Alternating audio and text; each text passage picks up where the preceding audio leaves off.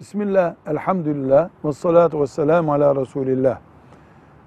Bir Müslüman kurban bayramı günlerinde, birinci günde mesela,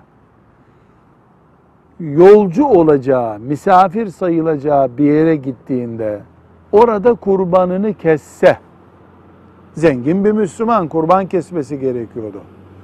Kurban bayramı günleri bitmeden evine geri dönse, kurban görevini yerine getirmiş olur. Tekrar kurban kesmesi gerekmez. Tereddüt şuradan oluşuyor. İnsan misafirliğe gittiğinde yani şeriata göre yolcu sayıldığında kurban ona vacip değil. Yolcu olduğu için.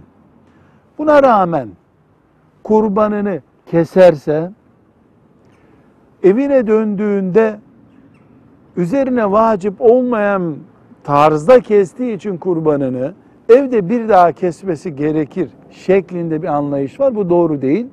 Evine döndüğünde kurbanını kesmiş bir Müslümandır o. İkinci defa kurban kesmesi gerekmez. Velhamdülillahi Rabbil Alemin.